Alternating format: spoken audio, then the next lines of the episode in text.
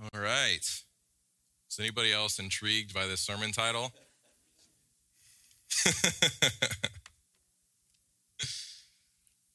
All right. Ooh, I have some time this morning. I thought I was going to have to fly through this. We still we, we have a lot to cover, so I am going to move fairly quickly, but I can take a couple breaths. Um, before we get into the the meat of the sermon, we're going to be spending most of our time in Exodus chapter 3, but it might be a little helpful to lay some groundwork first. So we have to go back to Exodus chapter 2. And the story where we're picking up today is Moses after he has killed an Egyptian and then fled into Midian.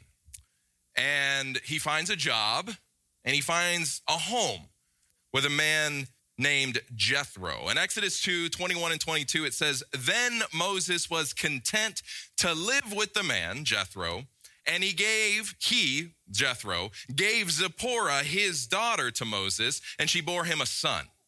He called his name Gershom. Um, and Gershom, it, it actually sounds very similar to the, the Hebrew word for foreigner. He called his name Gershom, for he said, I have been a stranger in a foreign land.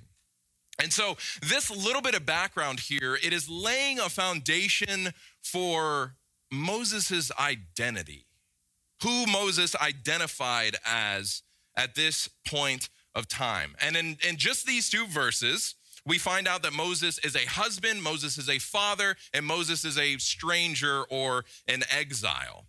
And so we can we can be clear here that Moses has left Israel and he's found a new life. He has started a new life. Yet even though Moses had left Egypt, time and history continue to march on for the rest of the Hebrew people. Now it happened in the process of time that the king of Egypt died. Then the children of Israel groaned because of the bondage, and they cried out, and their cry came up to God because of the bondage. So God heard their groaning. God, what, everyone? I'm, i got to wake you all up today. So I'm, I'm going to make this a little more interactive than I normally do. Um, so God heard their groaning, and God remembered, God, what, everyone? Remembered his covenant with Abraham, with Isaac, and with Jacob. And God looked. God, what, everyone? Yes, God looked upon the children of Israel and God acknowledged them. I find comfort in these verses because what they tell us is that the pharaohs of life come and go, but God and his promises last forever. God's children they cried out.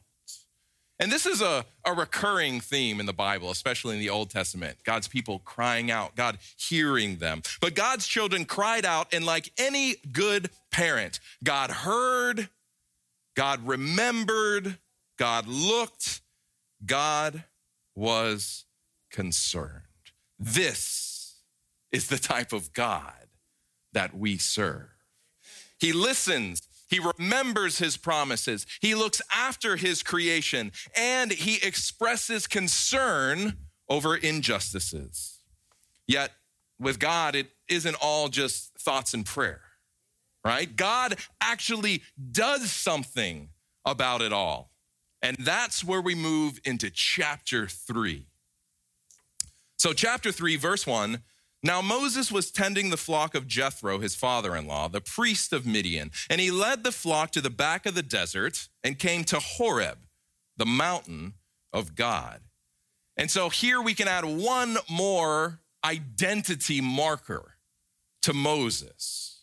One more. He's still a father, a husband, an exile, but now we see that he is also a shepherd. He's a leader, he's a provider, he is a protector of his flock. And he's going about his normal, everyday business of making sure that his sheep find grass and water, food and drink. But then something interesting happens. And the angel of the Lord appeared to him in a flame of fire from the midst of a bush. So he looked, and behold, the bush was burning with fire, but the bush was not consumed. Then Moses said, I will now turn aside and see this great sight, why the bush does not burn. So, what's interesting here is that if you take a, a, a, wide lens look, and above uh, a, helicopter view of Moses' life, you'll see that it fits into three distinct periods, right? And each of those periods are 40 years. He spent 40 years in Egypt, then he spent 40 years out in Midian, and then his last 40 years was spent wandering in the wilderness.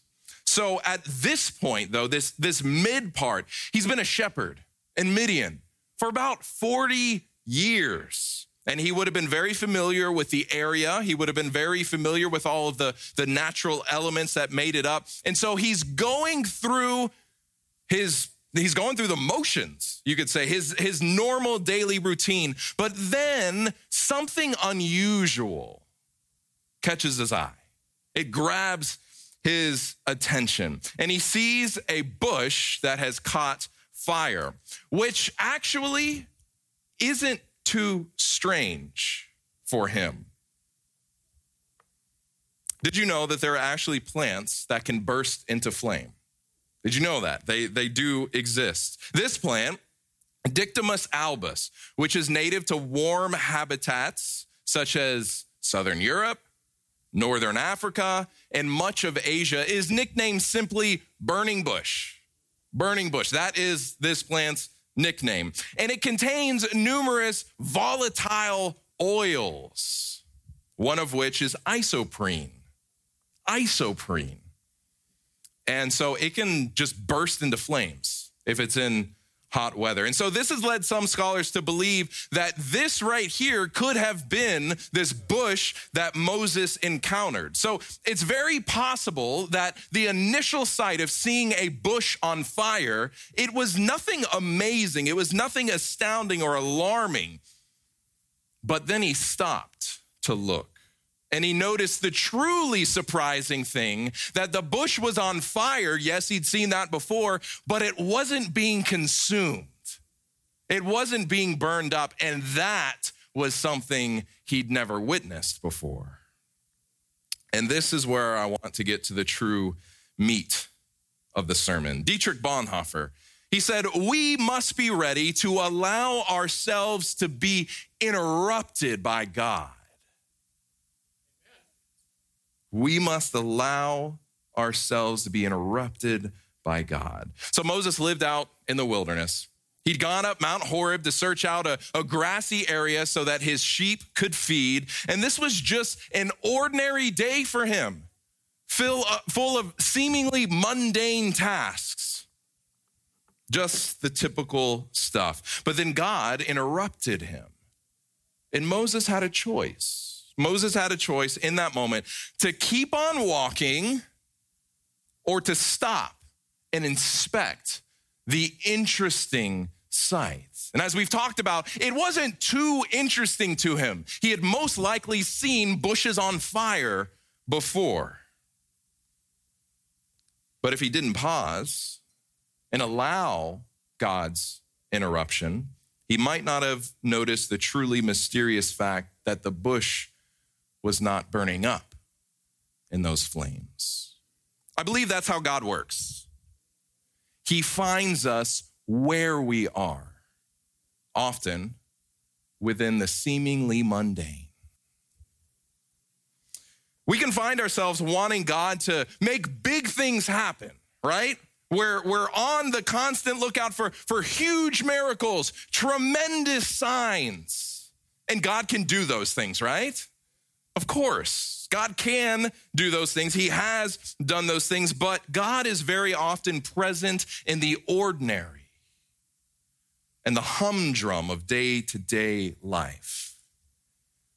How often are we paying attention? How often are we actively looking for God in our day to day activities? And this is where I get kind of nervous when I hear people constantly making these, these very strict black and white distinctions between what they term secular and holy. Have you ever heard this? Maybe you've done it. I know, I know I've been guilty of this in the past. They make these distinctions, but what I believe that it does is it creates the unconscious notion that God might not be present in or able to use things that we do not deem as being holy. Do you see how that can be dangerous? in a daily walk with God where we are supposed to be continually being sanctified, connecting with Him, having a relationship with Him, hearing His voice, looking for His fingerprints every second of every day. In the Bible, it tells us that Jesus came to make all things new. And that all things are held together by him. And that for those of us who love God, he is able to make all things work together for good. Do not discount what God can do and where he is present. So something caught Moses' eye. And then look at this. So when the Lord saw that he turned aside to look, God called to him from the midst of the bush and said, Moses, Moses. And he said, Here I am. Here I am. So this bush is on fire, it's not burning up, and now God's voice is coming from the bush. We are now clearly within the realm of the supernatural, right? There's no denying that. God is planning something big here. But what would have happened if Moses had not turned aside? I mean, it's all conjecture. We don't know because he did. But what would have happened if he didn't? What if he hadn't stopped to take a closer look? So, yes, God meets us in the seemingly mundane, but are we willing to listen, to look, and to turn aside from our focuses, our plans, our wants, our goals, our desires? This tells me that God is willing to meet us wherever we are, but often we have to slightly alter our course in order to meet Him. Can anyone else picture? You know, we, we have our plan and it's usually pretty straightforward. We have the, the, the end goal in sight. And then we look at God's plan. And when we're in that water, when we're in that, that ditch of rocks, whatever it is, when we're going up that treacherous path, when we're in the midst of those, we can often be like, Where are you, God? What are you doing? When really, if we're honest with each other, we're saying, God, why is life not more easy? when we're on our straight path, heading towards whatever goals we have, raising a family, furthering our career, going to school, etc., etc., he usually doesn't just jump out in front of us and block our path. No, God is generally just adjacent to us so that we have to show a willingness to slightly alter our course in order to meet with him. And that, dear friends, is where some really powerful stuff can happen. We can begin to have incredible, awe inspiring encounters with a supernatural God within the confines of the ordinary and the seemingly mundane. So let me just give you a question to think about and reflect upon as you go through the rest of this day. What was an ordinary event in your life that God took and transformed into something extraordinary? Think about that. I want you to think about that. And I'm sure that if we all sat here for a few minutes and thought real hard, most everyone in here could have a story to tell. You're going about your normal, everyday life, but then God speaks and causes you to just slightly alter your course. And then the normal and the mundane turns into something noteworthy and miraculous. And this is what life in the Spirit can look like. So Moses says, Here I am. And then God continues. Then God said, Do not draw near this place. Take your sandals off your feet, for the place where you stand is holy ground. This word here translated holy, it's the, the Hebrew word kadesh, kadesh. And it simply means different, set apart, or unusual. This ground was now different, set apart, or unusual because it's occupied at that moment by the Creator God the one who is symbolized by the bush that is burning but not being consumed. Moreover, God said, I am the God of your father, the God of Abraham, the God of Isaac, and the God of Jacob. Essentially, he's saying, I made a covenant. I remember that covenant. And Moses hid his face, for he was afraid to look upon God. And the Lord said, I have surely seen the oppression of my people. He, what, everyone? He saw, uh, yeah, I, that, I, I kind of tricked you there, right? he seen. God saw the oppression of his people that, who are in Egypt, and he says, I have heard their cry because of their taskmasters. For I know their sorrows. So I have come down to deliver them out of the hands of the Egyptians and to bring them up from that land to a good and large land, to a land flowing with milk and honey, to the place of the Canaanites and the Hittites and the Amorites and the Perizzites and the Hivites and the Jebusites. Now, therefore, behold, the cry of the children of Israel has come to me. And I have also, once again, the second time he's saying, I have seen the oppression with which the Egyptians oppressed them. Come now, therefore, and I will send you to Pharaoh, that you may bring my people, the children of Israel, out of Egypt. Now, I'm sure all of this was very, very encouraging to Moses. Hearing God say, I have surely seen the oppression. I know their sorrows. I have come down to deliver. I have seen the oppression. But then there's that last part then there's that last part. God says, and I am sending you. And Moses is thinking to himself, what? Send me? and remember, we've seen all the things that Moses is, right? He's a husband, he's a father, he's an exile, he's a shepherd. And Moses is still all of those things, but now God is calling him to something even more. I want you to take that little bit and just put it in your back pocket for later. I know you you maybe you're picking up on the fact that like he's he's putting out a lot of threads and he's not tying them together. It's coming. it's coming. But hold hold that in your back pocket. It's not that Moses isn't all these things, but that God is calling him to something even more. So Moses hears that God is wanting to send him, and he protests. Who am I that I should go to Pharaoh, that I should bring the children of Israel out of Egypt? So God said, I will certainly be with you. And this shall be a sign to you that I have sent you. When you have brought the people out of Egypt, you shall serve God on this mountain. Now, if you know the story, you know that that did come true. But a lot of stuff had to happen before they got there. But now look, look at this. Moses is saying, Who am I? And what God responds with, it isn't really an answer, is it? I mean, it, it is an answer, but it isn't. Who am I? And God says, I will certainly be with you.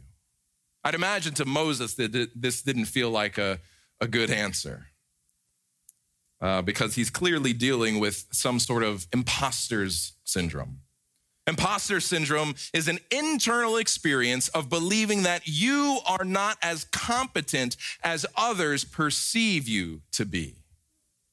It involves feelings of self doubt and personal incompetence that persist in spite of your education, your experience, and accomplishments. And this is an issue that is happening more and more nowadays.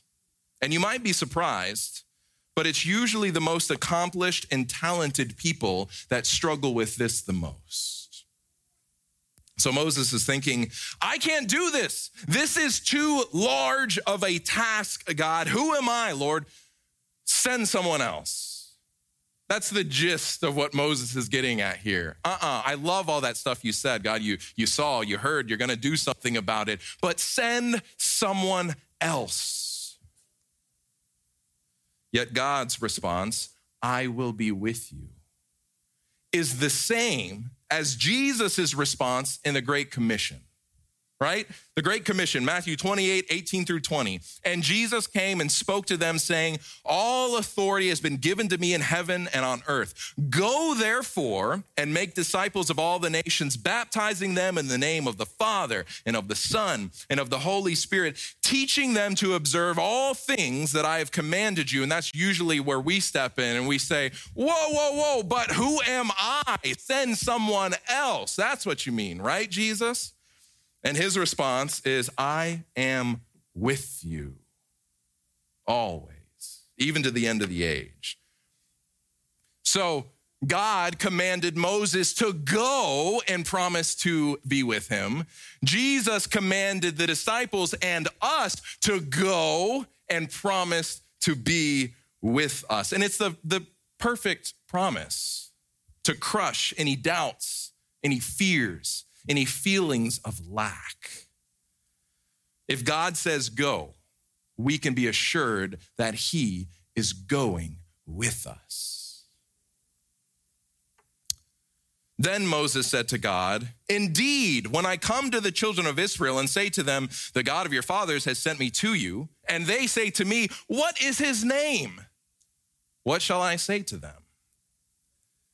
And God said to Moses, I am who I am. And God said, Thus you shall say to the children of Israel, I am has sent me to you. That's what you say. Wow. What a, a miraculous and powerful event this burning bush thing was.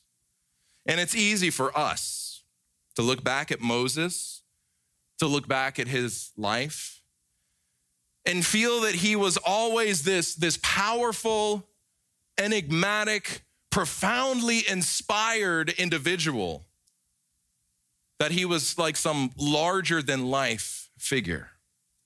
But we must remember that when he was chosen, when he was called by God, he was just an ordinary person. Right? He was a he was a father, he was a husband, he was an exile, a stranger. He was a shepherd. He was just an ordinary person moving forward in the common walks of life. Yet God drew near, got his attention, and helped mold Moses into the mighty prophet that we think of today when we hear his name.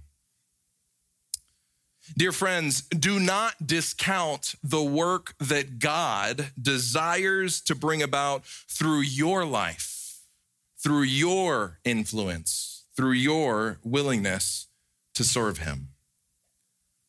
We may look at these mighty stories of biblical faith, or even the more modern examples like Mother Teresa, Billy Graham, Ellen White, Dietrich Bonhoeffer, fill in the blanks. People that seem to be like of this elevated status, right? They, they're, they're, they're closer to God, did a tremendous amount of good in the name of God. And we may look at them and feel very, very small, low stature, too common. I'm too simple. I'm too uneducated. I'm too flawed. I'm too basic but we are important and special to God. That's the good news of the Bible. That is the message Christ came to bring that God loves you so much that he became a man, drew near to you, died for you, and offers you free, unmerited, unearned gift called salvation. The mighty power of God, the mighty call from his spirit, these may seem so far above us, yet, and I believe this following truth with all of my heart. This comes from the, the, the, book Desire of Ages, page 48. To us in the common walks of life, heaven may be very near. You like that? I love that. To us in the common walks of life, heaven may be very near. We feel like we are small, we're very far away from God. God doesn't feel that way. God desires a willing heart. God wants humble servants. God calls, then equips. It's easy for us to get caught up in our own lives, our own desires, our own plans. But God is constantly looking to interrupt us. And if we are willing to look for Him, to listen for His leading, to alter our course, sometimes ever so slightly, we might find ourselves experiencing the noteworthy and the miraculous within the normal and mundane. For example, allow me to tell you a bit about baked potatoes, baptisms, and burned feet. Did y'all forget about the title of this sermon? the past month or so has been quite the adventure. There was the Called Pastors Convention in Kentucky, followed by a week of VBS here at church, then 11 straight days in Wewoka for Oklahoma Conference camp meeting. And I'll, I'll be honest with y'all. Though God did bless immensely, I'm exhausted. I'm tired. I know I'm fired up this morning, but I'm exhausted and I'm looking forward to next week's little vacation. But last week, on the final Sabbath of camp meeting, God had some interruptions. We just finished our morning session with the primary children's division um, which is about 50 kids aged six to nine in a small room for over three hours. So I think you can start to maybe process uh, what that was like. It was fun, but it was also wild and crazy at times. And once the children were back with their parents or guardians, I was ready to hopefully catch some rest before the evening's meetings when we had all the kids back again. And so my plan was to go back to the hotel where there was air conditioning, share a meal with my, my bride, Sarah, and maybe even get to take a short little nap on the comfortable bed. That, those were my plans, but God had other plans. Nick Shepard had prepared some lunch for his family, and so he extended an invitation to Sarah and I to eat with them up in the primary room. Now, I could have easily said no to this, right? I was exhausted and had my own plans already, but instead, I chose to just slightly alter my course. We accepted the invitation. We stayed for a meal of, of salad and barbecue and baked potatoes. We sat down and we began to eat when all of a sudden, Richard, Richard Bell, he was like right here beside me. He was like, hey, hey, hey, Pastor. I've been looking for you. He said that he'd been trying to track me down for some time. Now, if you weren't there last Sabbath, I'll just let you in on a fact that there were over a thousand people there at that time. So, not super easy to find someone you were looking for. But by God's grace, Richard found me and he said, I've been searching for you because we just found out that Abriano was wanting to get baptized up at the pool. And um, he asked me if I would be willing to do it. And I said, sure. What time is this at? And he told me the time, and I looked at my Fitbit, and the baptisms were going to be taking place at that pool in 15 minutes. I have a plate of food. I'm, I'm, I'm wearing, you know, jeans and a button up. and so I thought about it, and I'm like, okay, okay.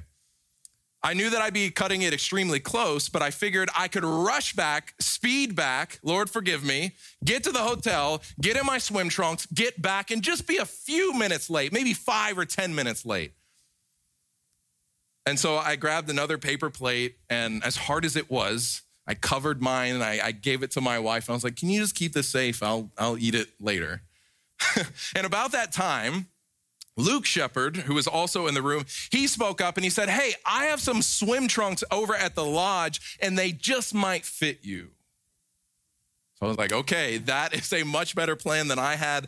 Let's do that. And then Nick spoke up. He'd been driving the golf cart around that, that morning and afternoon, taking people to different locations. So he was like, Luke, I'll give you the keys. You can drive them over there. It'll be much quicker than if you had to walk. So he did that. And uh, Norma and Rex, they also wanted to get over to the pool. So then we, by, by this point, we have a troop. It's Luke, Rex, Norma, Sarah, and I. We headed downstairs, got to the golf cart. We all piled in, and then he's turning the key, and it's just, it's not starting. And Chef Sam was right there. And so we were like, Chef Sam, come over here, because he can fix anything. And he tried, but he couldn't fix that golf cart and didn't know what was wrong with it. It had gas. But just about that time, Lewis then drove up. He, he's our new uh, Oklahoma Conference evangelism coordinator.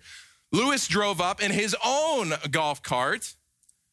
And so I talked to Chef Sam the next day, and he still had no idea what happened to that golf cart.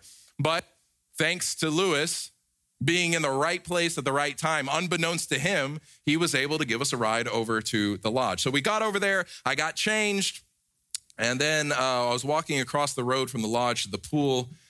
And boy, oh boy, was that black asphalt very hot on my bare feet. I mean, I was I was dancing across. But when it was all said and done, this happened. Abriana was baptized, along with 10 other people of varying genders, ages, and nationalities, a, a true taste of what it's gonna be like in heaven. The burned feet um, they simply help to sear this experience into the archives of my memories. And the other cool thing is that Abriana wasn't even in my classes. She wasn't in my division. She was in the junior division with Pastor Nathan and Pastor Irwin. And so after the baptisms, I made my blah, I made my way back across to the lodge. And I swear the ground was hotter that time than it was the first one. And I was honestly scared that I was going to have blisters. But God, in his infinite mercy, simply saved the soles of my feet from any lasting damage and instead set a fire in my spiritual soul. And looking back now, I can see all of these pieces that had to fall into place in order for that baptism to take place in the way that it did. God used Nick to interrupt my plans. And Sarah and I made the decision to turn aside and alter our course. God sent Richard to come find me, led him to the exact room where I was, and gave me the invitation to baptize his daughter. Luke saved me from rushing back to the hotel and offered me his swim trunks. Lewis showed up for a divine appointment, unbeknownst to him at the time. He found out later, I let him know. Pastors Nathan and Irwin created a safe space for Abriana to learn about Jesus throughout the week and to choose to serve and follow him and make the decision to get baptized. Now, I've lived long enough and experienced enough of God's blessings and interruptions to know that I'm probably only scraping the surface here in my understanding of all the things God was doing behind the scenes to make this all happen. And I share this with you all today to encourage you that no matter what you are going through, no matter what you are facing, that if you cry out to God, He will hear your prayers. He will remember His promises. He will look upon you with favor, and He is concerned with your best interest. He sees oppression. He knows our sorrows, and He will and already has come down to deliver us. And maybe, just maybe, He is planning to use you in order to help someone else in their time of need. Maybe He is planning to send you to represent Him. So, the questions we must ask ourselves this morning Are we willing to allow God to interrupt our plans, our desires, our ways? Are we willing to seek God and listen for his voice at all times, even during those moments that are seemingly mundane, boring, and ordinary? Thank you, Ron. And if he does decide to send us forth in his name, will we go forth believing and trusting that he will go with us? I don't know exactly how God is planning to use you or send you, but we should all take comfort in the fact that God is on our side. It doesn't matter what qualifiers make up your identity. Whether you're a parent or a spouse or a brother or a sister, a plumber or a doctor, whether you're old or young, whether you're a student or a teacher, whether you are well known or you're a bit of an outcast. You can be all of those things, but God is calling you to something even more. The devil may come after us. Our enemies may try and slow us down. Obstacles may block our path, but the truth is this, dear friends, and this is my last slide. What then shall we say to these things, the devil coming after us, enemies in our way, obstacles blocking? If God is for us, who can be against us? To us, even in the common walks of life, heaven may be very near whether it's in the midst of baked potatoes, baptisms, or burned feet. Before we have our closing prayer, I want to invite Brandon to come forward. He's our elder in charge for today. And after the benediction, those of you who wish to be dismissed can be dismissed. But if there's anybody here that has any special burdens, special requests, special needs, special praises, and you would like to come talk with either Brandon or myself, we would love to hear from you. We'd love to pray with you and lift your request, your petition, your praise up to God. Let us pray. Our loving, gracious Heavenly Father, Lord, it, it might catch us off guard. It might frustrate us in the moment. But Lord, right now, in this moment, we just want to thank you for your interruptions. And we want to ask, we want to plead with you that you would speak to us in those moments, that you would give us a willingness, a desire to sometimes just slightly alter our path so that we can meet with you. Lord, take those moments that to us feel very normal, mundane, and make them into something noteworthy and miraculous because you are there. Lord, maybe you are calling us to represent you. Lord, if you are, it's okay if we ask the question and we wonder, why me, Lord? Who am I? Send someone else. But may our next thought be the reminder that when you told Moses to go, when Jesus told us to go, it was qualified with the promise that you would be with us. So, Lord, send us forth. Go before us. Stay beside us. And fill us with your spirit. Give us opportunities to find you, to hear you, whatever we're doing, wherever we are. Lord, may we believe that even in our common walks of life, that heaven is very near. We ask this all in the name of Jesus, and we believe there is power in this prayer because we ask it in his name. Amen.